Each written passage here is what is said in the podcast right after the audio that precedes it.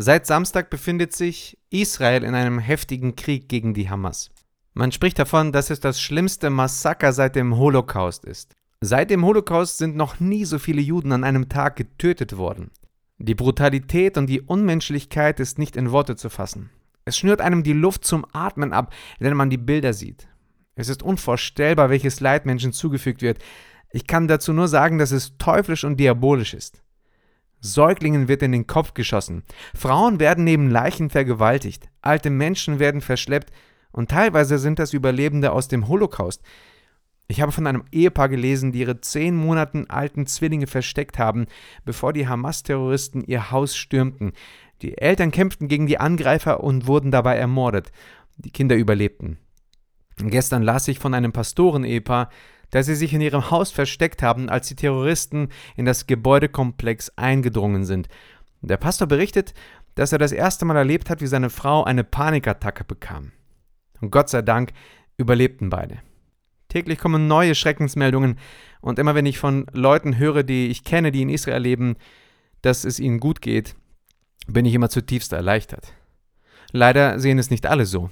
Es gibt Menschen, auch auf deutschen Straßen, die über das Vorgehen der Hamas jubeln und es abfeiern. Wie können Menschen über diese Unmenschlichkeit jubeln oder es abfeiern? Man kann es einfach nicht verstehen. Wie auch immer die persönliche Position zu dem Israel-Palästina-Konflikt auch sein mag. Wenn Menschen sich über diese Ereignisse freuen und es gutheißen, dann ist das Herz nur böse. Wenn man sich freut, wie jung und alt abgeschlachtet werden, ist das einfach nur teuflisch.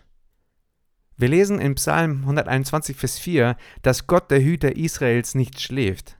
Aber das bedeutet nicht, dass Israel unverwundbar ist. Michael Brown schreibt in einem aktuellen Artikel, dass Israel in den letzten 75 Jahren immer wieder Leid und Schmerz erlebt hat. Und das, was Israel jetzt erlebt, war in dieser Form noch nie dagewesen. Aus diesem Grund, so Brown, müssen wir weiter für Israel im Gebet einstehen. In der Bibel wird betont, dass Israel eine zentrale Rolle in den Ereignissen der letzten Tage spielt.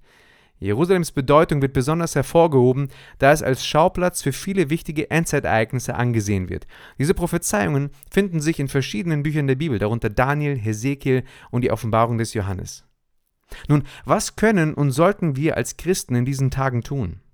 Erstens, wir sollten auf unser Herz achten. Jesus sagt in Matthäus 15, Vers 19, denn aus dem Herzen kommen hervor böse Gedanken, Mord, Ehebruch, Unzucht, Diebstahl, falsche Zeugnisse, Lästerungen. Die Aussage Jesu unterstreicht die immense Bedeutung unseres eigenen Herzens und unserer inneren Gedankenwelt. Unser Herz ist die Quelle für all unsere Überlegungen, Emotionen und letztendlich auch für unsere Handlungen. In dieser Bibelstelle werden die negativen Gedanken und Neigungen aufgeführt, die aus einem unreinen Herzen hervorgehen können, wie Mord, Ehebruch, Unzucht, Diebstahl, falsche Zeugnisse und Lästerungen. In Zeiten von Konflikten und Unsicherheit, wie den schrecklichen Ereignissen, die wir aktuell in der Welt erleben, kann es leicht passieren, dass unser Herz von negativen Emotionen wie Hass und Rachegedanken erfüllt wird. Diese Gefühle können verständlich sein, wenn wir mit Ungerechtigkeit und Leid konfrontiert werden, aber es ist wichtig, dass wir uns bewusst machen, dass Hass und Rachegedanken uns letztendlich nur selbst schaden und zu weiterem Leid führen können.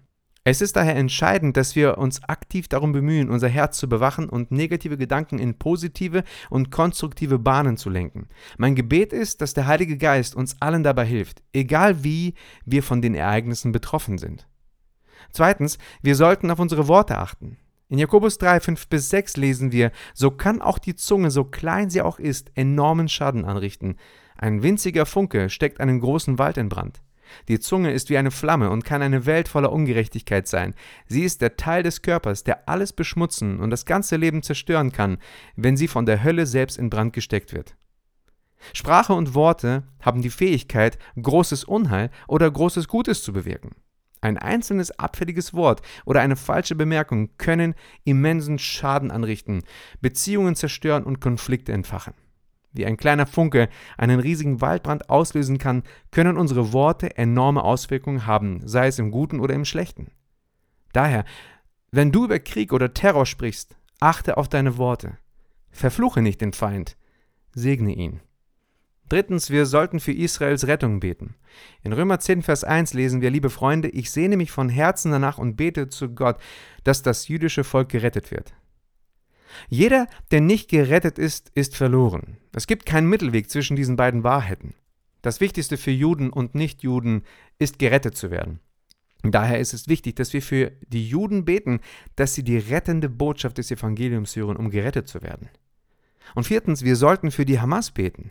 In Matthäus 5, Vers 44 sagt Jesus, und betet für die, die euch verfolgen. Für viele mag es herausfordernd sein, für eine Organisation wie die Hamas zu beten, die in Konflikten und Gewalttaten verwickelt ist. Dennoch erinnert uns Jesus daran, dass unser Gebet nicht aufhören sollte, selbst wenn wir mit Feindseligkeit konfrontiert werden. Unser Gebet ist die stärkste Waffe nicht gegen den Feind, sondern für den Feind. Der Feind braucht unser Gebet, die Hamas brauchen unser Gebet. In den nächsten Stunden und Tagen können viele radikale Kämpfer von Kugeln, Bomben oder Raketen getötet werden. Beten wir für Gnade, damit diese Leute eine Offenbarung bekommen und auf übernatürlichem Weg mit Jesus ins Reine kommen. So sehr jeder Einzelne für seine Taten zur Rechenschaft gezogen werden muss, und das wohlgemerkt auf rechtlichen Wege, so sehr braucht jeder Einzelne Sündenvergebung. Fünftens, gibt das Evangelium weiter. In Markus 16, Vers 15 heißt es, und er sprach zu ihnen, geht hin in die ganze Welt und predigt das Evangelium der ganzen Schöpfung. Die Welt ist erfüllt von schrecklichen und katastrophalen Nachrichten. Ist sie auch erfüllt von der guten Nachricht? Der Nachricht, dass Jesus, der Retter der Welt, für all unsere Sünden ans Kreuz gegangen ist. Mir ist bewusst, dass es oft nicht einfach ist, das Evangelium weiterzugeben. Aber jetzt ist die beste Zeit, von der eigenen Hoffnung zu sprechen. Sechstens, bete für die Ernte. In Römer 11, Vers 25 lesen wir, das Herz mancher Juden ist verschlossen. Doch das wird nur so lange anhalten, bis die von Gott bestimmte Anzahl von Menschen aus den anderen Völkern zu Christus gefunden hat. Es ist noch Zeit, dass Menschen gerettet werden. Daher sollten wir im Gebet nicht müde werden, dafür zu beten, dass Menschen aus allen Völkern zu Jesus finden. Siebtens, bete für Frieden. In Psalm 122, Vers 6 heißt es, betet um Frieden für Jerusalem. Gut gehen soll es allen, die dich lieben. Wir sind aufgerufen, für den Frieden in Jerusalem und in der gesamten Welt zu beten, sei es in Palästina, der Ukraine, Deutschland, dem Iran oder Russland. Lasst uns unsere Herzen im Gebet vereinen und zu Gott rufen, damit sein Frieden sich über diese Länder ausbreitet. In den stürmischen Zeiten des Lebens, wenn Ängste und Unsicherheiten unsere Grundfesten zu erschüttern drohen, können wir uns auf das Gebet verlassen, um uns an Gottes Versprechen der Hoffnung zu erinnern. Möge der Friede Gottes, der allen Verstand übersteigt, unsere Herzen und Gedanken in diesen herausfordernden Zeiten bewahren. Und achtens, bete, dass das Blutvergießen aufhört. In 1. Timotheus 2, 1 bis 2 lesen wir, ich ermahne nun vor allen Dingen, dass Flehen, Gebete, Fürbitten und Danksagungen getan werden für alle Menschen, für Könige und alle, die in Hoheit sind, damit wir ein ruhiges und stilles Leben führen in aller Gottesfurcht und Ehrbarkeit. Als Christen tragen wir die Verantwortung, im Gebet vor Gott zu stehen, damit Hass und Gewalt ein Ende finden. Wir sind aufgerufen, für unsere politischen Führer zu beten, damit sie in Weisheit und Gottesfurcht handeln und dazu beitragen, dass die Welt zu einem Ort des Friedens wird. Unsere Gebete können eine mächtige Quelle der Veränderung sein.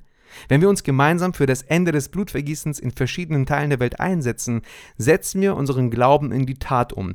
Beten wir, dass der Frieden in Konfliktegebiete eindringt und Versöhnung, Sicherheit und Trost für diejenigen bringt, die betroffen sind. Also noch einmal. Erstens, achte auf dein Herz. Achte auf deine Worte. Bete für die Errettung Israels. Bete für die Hamas. Gib das Evangelium weiter. Bete für die Ernte. Bete für Frieden und bete, dass das Blutvergießen aufhört.